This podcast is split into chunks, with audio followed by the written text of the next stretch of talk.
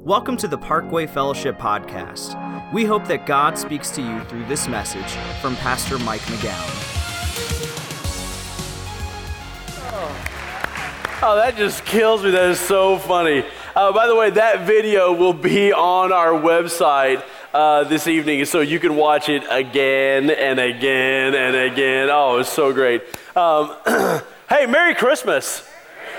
I am so glad that you are here tonight. Uh, God's got something great, great, great for you. Uh, you know, every family has their own Christmas, Christmas traditions. Uh, my family's no different. We have Christmas traditions. Uh, growing up, one of our traditions was that whenever my parents gave my brother and I, or like gave the family, like a really big gift, like we would have to go on a scavenger hunt to get it. And so that was our family tradition. And my dad, when we would go on the scavenger hunts, he would write these clues in four line poetic verse. And so, like, we'd have to figure out like where they were leading us, and sometimes we'd, we, think it was going one way, and we get there, there was another clue, so we have to back up and go back to where we started so we can figure out where we we're really supposed to go. I mean, it was really a lot of fun. It was really, really great. In fact, I remember the very first time that we got uh, on, on a, we went on a scavenger hunt. it was the only time that my mom went with us on a scavenger hunt. All the other times it was just me and my brother. Um, but we, my mom went with us because of this very first time, my dad went and bought a really, really big gift for our whole family. You want to know what it was? Yeah. He bought our family a VCR. yeah.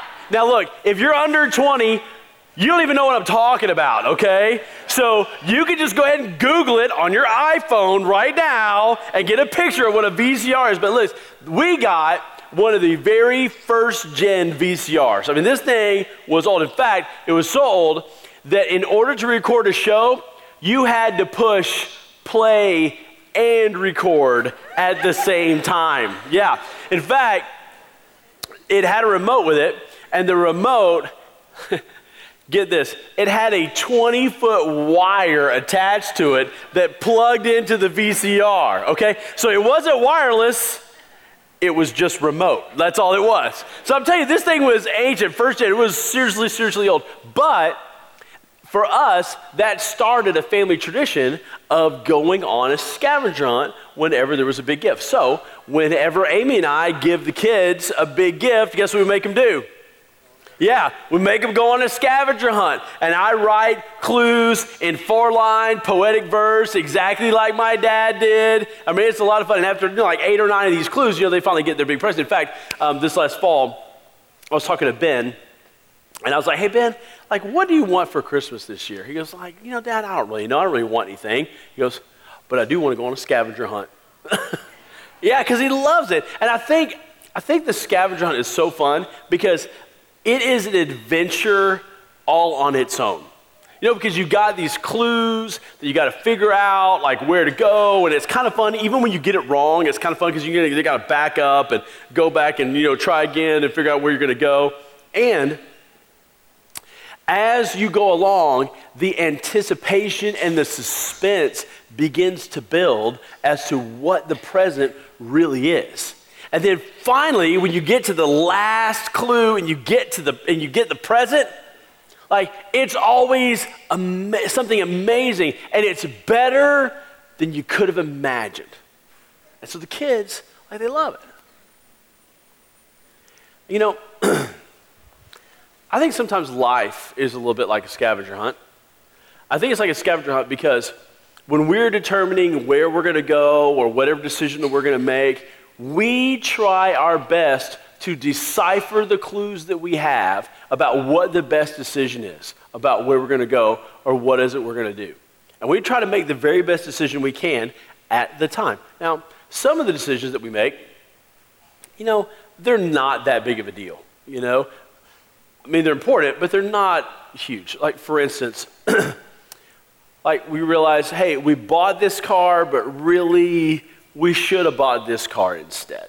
Or we signed up for these classes, really, we should have signed up for these classes, okay? I mean, yeah, bit of a bummer, but not life and death as far as consequences go. But there are other decisions that we make where the stakes are so high that we want to make sure that we have made the right decision because we can't back up and try again and go a different way. For instance, like, who do I marry? Or, hey, this relationship is getting serious. And so I need to decide am I going to take it to the next level? Or do I, I need to call it quits before my heart gets any more entangled?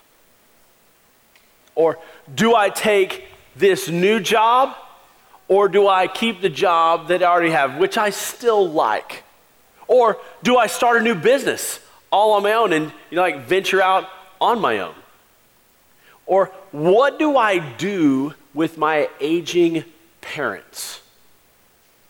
Or what decisions do I need to make while my children are small so that I can make sure I give them the very best start in life that I possibly can?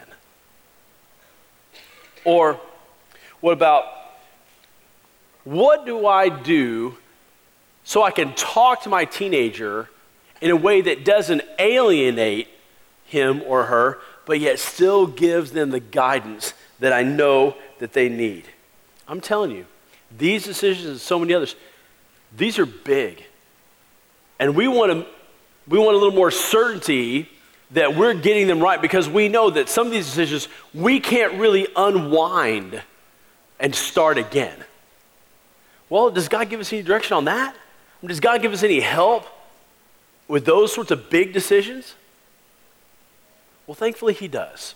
And He does in the very, in, in the, on that very first Christmas, in the original Christmas story. You see, the wise men, in a way, they were on kind of a scavenger hunt. I mean, look, I, it wasn't really a scavenger hunt, like we get that.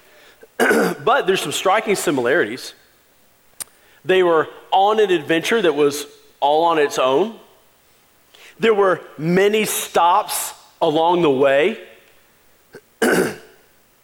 Although they weren't following clues, they were following a star that led them to Bethlehem on that very first Christmas Eve. And as they got closer, the suspense and the anticipation of what Lion Store began to build. And then finally, when they got there, it was amazing. In fact, it was more than they could have imagined. So, we can learn a lot from what the wise men experienced about how God leads us in this life. So, go ahead and pull out your notes. And let's start with this question What, what can I learn from the wise men about how God leads me through life? Well, here's the first thing that I can learn. Number one is that God leads me before I believe. God leads me before I believe. Now, most people don't even think about this as something that's true, but it actually is. Look what the Bible says in Matthew chapter 2, beginning of verse 1. It says, Now, after Jesus was born in Bethlehem of Judea in the days of Herod the king, Magi from the east. I want you to circle Magi from the east arrived in Jerusalem saying, Where is he who's been born king of the Jews? For we saw his star in the east. I want you to underline that. For we saw his star in the east and have come to worship him.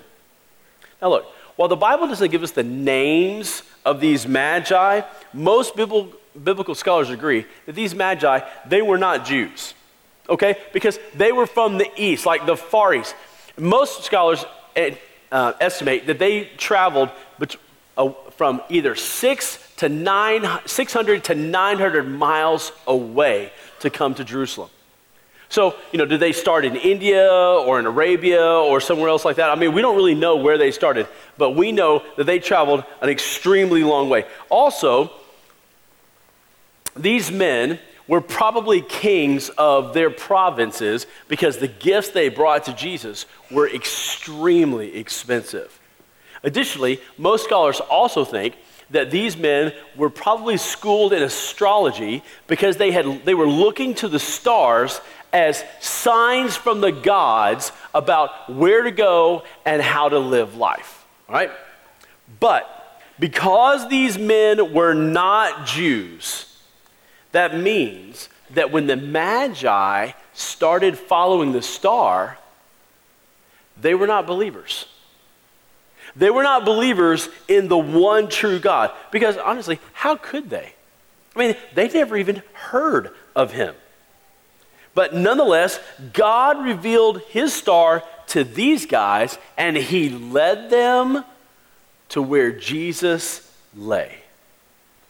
Honestly, this is, inc- this is incredibly important, and it's huge. It's huge because that means that you don't have to believe in God to be led by God. Did you get that? You don't have to believe in God to be led by God. And I can ask you, that ought to be a huge relief for a lot of people. Because that means that all those decisions that you made before you became a believer in God or a believer in Jesus Christ, it means that God was still leading you in those decisions. I know that you can look back sometimes and have a lot of regret and have a lot of remorse and wish you'd done it a different way. But listen, you got to realize, even then, God was leading you in the decisions that you made. Now, I want to be careful here. I want you to don't misunderstand. See, I'm not saying that God leads everybody in every decision that they make because there are decisions that people make that are, that are sinful, that are wrong, that are hurtful, that are hateful, that are just downright destructive. I'm not talking about those kinds of decisions, okay? Those decisions God did not lead anybody to make. They made those all on their own. I'm really talking about primarily decisions about direction in life that if in your past you made a decision that at that time you thought was best for your family with what you knew in that moment, and that's how you made the decision, then you don't have to wonder whether or not you made the right decision, okay? Because just like God led the Magi, God was leading you to make the decision that you made at the time. Now, that doesn't mean that everything necessarily works out perfectly or super smoothly, okay? Because we all know that that's not true. And most of the time, the reason that is, is because your end game for making a certain decision is different than God's end game for making a decision. And so that's why it doesn't always work out perfectly because the reason you made that decision and what you thought was going to happen, that smooth, perfect road that you were hoping to, and, and hoping for and anticipating, did not happen because what your goal was not the same as God's goal for that decision. Doesn't mean the decision was wrong. It just means that God's goal was different for that decision. Okay. Um, and for those of you tonight that are not yet believers in God and in Christ, here's the thing like, you don't have to worry or fret about decisions. Because, look, as long as those decisions you're making aren't sinful, then there's, a, there's some comfort in knowing that God is behind the scenes somewhere, leading and guiding and directing those decisions. And here's the thing you might not even know it. You, you don't even necessarily have to believe it. Doesn't matter. God is still behind the scenes guiding you down the right path. So, look, so here's the thing if you're a worrier, or if you're someone that always second guesses decisions, and you know, you're like, oh, you keep going back and forth is this the right decision? Is that the right decision? Is this one not? You go, relax, okay? Relax. You don't have to worry about all that, all right? Because as long as it's not sin, you can trust the sovereignty of God that He is leading you down the path that He wants you to take, just like He led the wise men centuries ago. So, look, while it seems like it's all resting on you, it's not. It really rests in His hands. While it seems like it all rests on you, it's not. It rests in His hands. So, look, when you, when you look at the star on top of the Christmas tree, or when you think about the star that led the Magi in the sky on that very first Christmas Eve, or honestly, when you just look at the stars in the sky at night, that should remind you that just as God led them, He will lead you. Because it doesn't all rest on you. It rests in his hands. And he leads you, whether you believe in him or not. Okay. Second thing we learn from the Magi is this number two, is that God leads me to believe. God leads me to believe. Okay, so here's what happens next, okay? The Magi, they roll into Jerusalem, which, by the way, is the capital of the nation.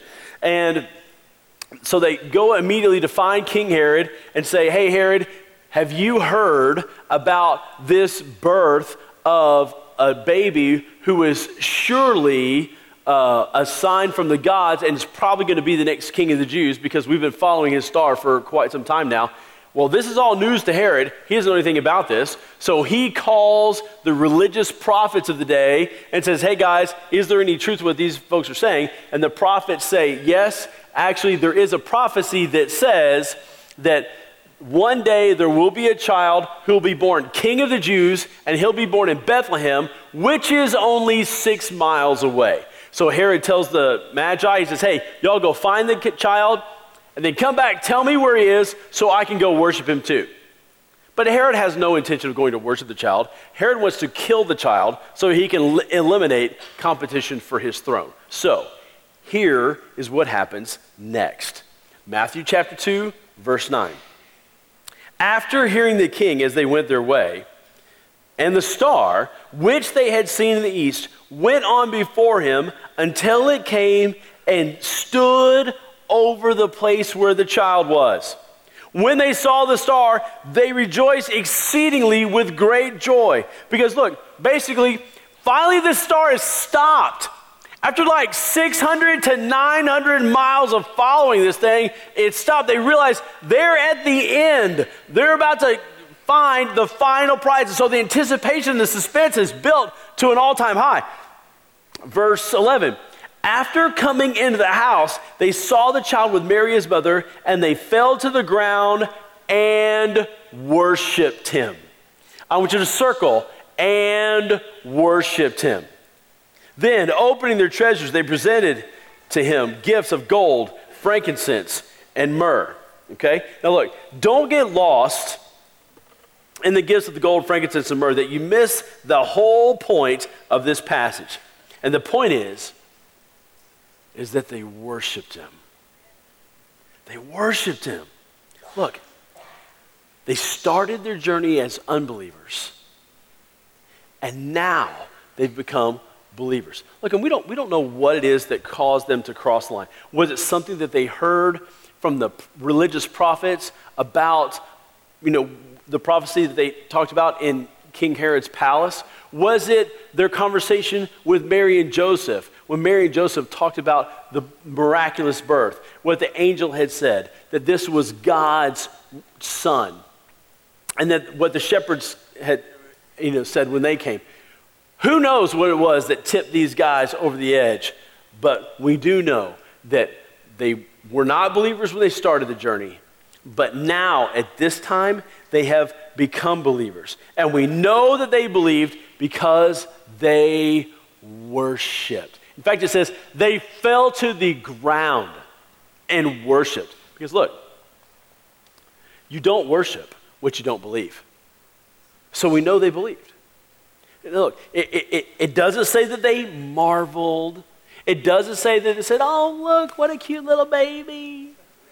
It doesn't say that they sang him a couple of lullabies. It says that they worshiped him. When they realized what they had found, when they realized that this is the Son of the one true God, they fell at his feet and they worshiped him.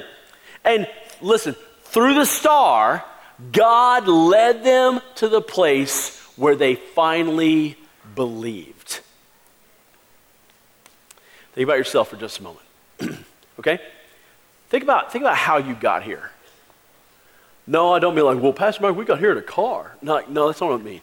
I mean, like, think about all the events in your life that have taken place in order to get you here tonight on Christmas Eve. You know, maybe your company transferred you to Texas and that's how you got here. Or maybe you took a job in this community and moved to this location. And then when you moved here, you, moved, you picked a house that was down the street from somebody else who comes to church here at the park and they invited you. Or maybe your kids go to school and, and there's other kids at that school that go to church here and they invited you and your family to come. Or maybe you got something in the mail, or maybe somebody handed you an invite card, or maybe you saw a post on social media, or maybe you saw a car decal driving down the road, or maybe you were just passing by and you saw the sign and you felt compelled to come and you don't even know why. Or maybe for you, you've come in from out of town and you're staying with your overly Christian relatives who honestly are nice, but they wear a few too many Jesus t shirts for your taste.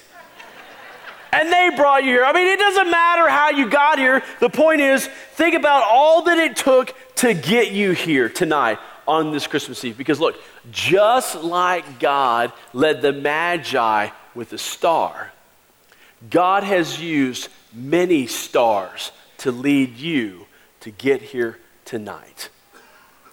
Why? For the same purpose that God led the Magi to believe. To believe in Jesus Christ. See, look, that's, that's really the reason we celebrate Christmas. Like, we, we don't celebrate Christmas because of, you know, presents and wrappings and tinsel and trees and lights and Santa Claus and all that. And there's nothing wrong with all that kind of stuff.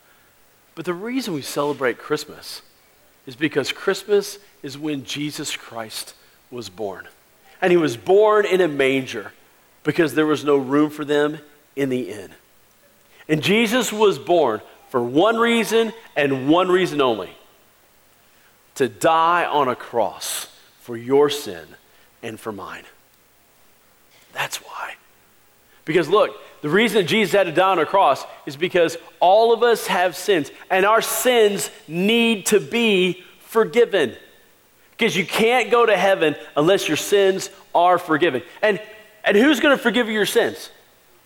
I mean, I can't, I can't forgive you of your sins. Your mama can't forgive you of your sins. A priest can't forgive you of your sins. The only person that can forgive you is God Himself because God is the one who we've sinned against because we've broken His laws, we've broken His commandments, we've done things He said are wrong. And so He's the one that has to offer you forgiveness, and He does. But the penalty of sin still has to be paid. And that's where Jesus comes in. Jesus came so he could die on a cross, so he could pay the penalty for your sin, for my sin, so that we wouldn't have to. And so now God offers his forgiveness to you because of what Jesus Christ did on the cross. So, have you ever asked Jesus to come into your life to forgive you? Now, in, uh, a part of that, an expectation of that, is that if God's going to forgive you for all that, that you would follow him as best you can with your life. So, has there, have you ever prayed a prayer asking Jesus to come into your life to forgive you and then made a commitment to follow him? If you've, look, if you've never done that, do that tonight. If you're ready, make that kind of a commitment tonight. There's a prayer, it's in your worship guide, it's on, at the bottom of your sermon notes. If you've never prayed that prayer before and you're ready to pray it tonight, then take a moment. I want you to pray that. Because you see, God has been leading you your whole life to get here, to this place. And, and He's used whatever it takes. He's used your work, your school, um, your experiences, your personality, your troubles, your trials, your challenges, your struggles, your joys, your mountaintop experiences, your valley experiences. He's used your friends, your family, your neighbors, your whoever, your whatever to get you to a place where you could believe. That's what he's done. And just like he led the Magi to a place where they could believe, God has been leading you to a place where you could believe. Look at this next verse in Acts chapter 17. I love it. He says, He, that's God, He determined the times set for them. Them is, that's people, that's you, that's me. He determined the times set for them and the exact places where they should live. So look, before you were born, God had already, already determined when in history you would live and all the places in this world where you would live. God had already done that. Why? Verse 27. God did this so that men would seek him and perhaps reach out for him and find him, though he's not far from each one of us. So look, God is God loves you so much. He has done everything he can do for you so that you could believe in his son Jesus Christ. And look, and I don't, I don't mean believe like I just believe that he existed. I mean to believe like the Magi believed, to believe in such a way where you worship him. So if you have never accepted Jesus Christ into your life to forgive you and pledge to follow him, then and you're ready, do that right now. God has been orchestrating all the events in your life to get you to this place so you can make that decision. Do you have the courage to make it? If so, take a moment and pray that prayer in your bulletin. Pray it right now. Pray it in these moments, okay? All right. One last thought as we wrap up. Number three God leads me after I believe. God leads me after I believe. Look at verse 12. It says, And having been warned in a dream not to go back to Herod, they, that's the Magi, the wise men, they returned to their country by another route. So look, after they worshiped, which means, which means after they became believers, after they believed, it says that God led them to go to their country by a different route. So God continued to lead them. Okay? God warned them not to go back to Herod. He led them to go by a different way. So let me ask you this.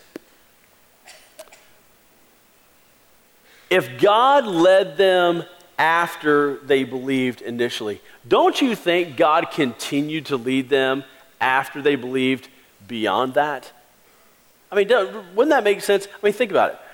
When they got back to the Far East, wherever country it is they came from, don't you think they told as many people as they could about what happened to them? Don't you think they told as many people as they could about how they followed the star, how they showed up in Jerusalem, how um, they had talked to Herod and about this prophecy, and that they found the Son of the one true God, about how now they believed in Him, and about how God led them to go back. Don't you think they told and retold and retold and retold that story over and over and over again to as many people who, who would listen? Well, of course they did.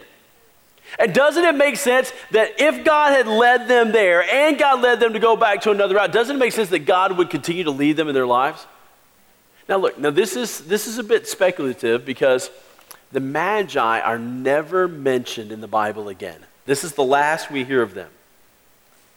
But there's no reason to think that God didn't continue to lead them after they believed like he already had. And there's every reason to believe that he did. So, look for you. You know, once you believe, it's not like God says, oh, good, I got another one to cross the line. Okay, on to the next person. Like, no, no, no. The reason God led you to believe was because He loves you. And He wants to have a relationship with you that starts here on this earth and continues when you step out of this life and into heaven. God wants to continue to lead you in your life. He wants that for you. And so, just like he led the Magi, he wants to continue to lead you for your whole life. And honestly, I've personally experienced that to be true for myself. God has continued to lead me during my life after I believed. Look, and it's not because I'm a pastor. God started leading me before, long before I became a pastor. In fact, every person I know who is serious about following Christ, they'll all tell you the same story. They'll all tell you stories about how God used a, a circumstance or an event or a series of events or a feeling or just a prompting or a conversation that steered them in a direction that led them down a course of their life that looking back they can say yep for sure i do know. It is god that has led me to this point to this place in my life. God has led me here to where i am now. And god would do the same for you. Look i I don't know what kind of stars God has used to lead you in your past. But I do know that just as God used a star to lead the Magi, God will continue to use various stars in your life to lead you as well. In fact, do you know why on Christmas Eve in churches all over the world that we will have candlelight services? Do you, do you know why we do that? Where that comes from? It started in the Middle Ages. In the Middle Ages, churches would light a single candle and put it in the front of the church to remind people that it was the star that led the Magi to Jesus. And so every time you hold a candle on Christmas Eve at a candlelight service, it's a reminder that just like the Magi led, I mean, just like the star led the Magi to Jesus, God wants to lead you in your life as well, if you'll let Him. Everybody, bow your head, close your eyes. Let me pray for us.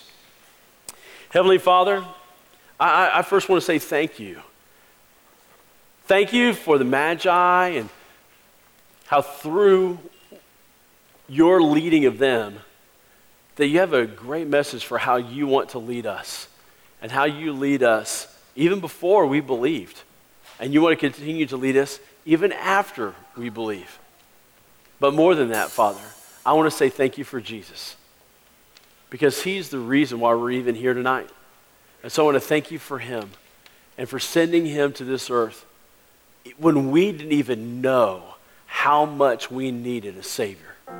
Thank you for sending Jesus. And help us, like the Magi, to worship him with all of our hearts. And it's in his name that we pray. Amen. Thank you for taking the time to listen to this message. For more information about Parkway Fellowship, find us online at parkwayfellowship.com. You can also download our mobile app for access to the most recent messages, video content, and much more.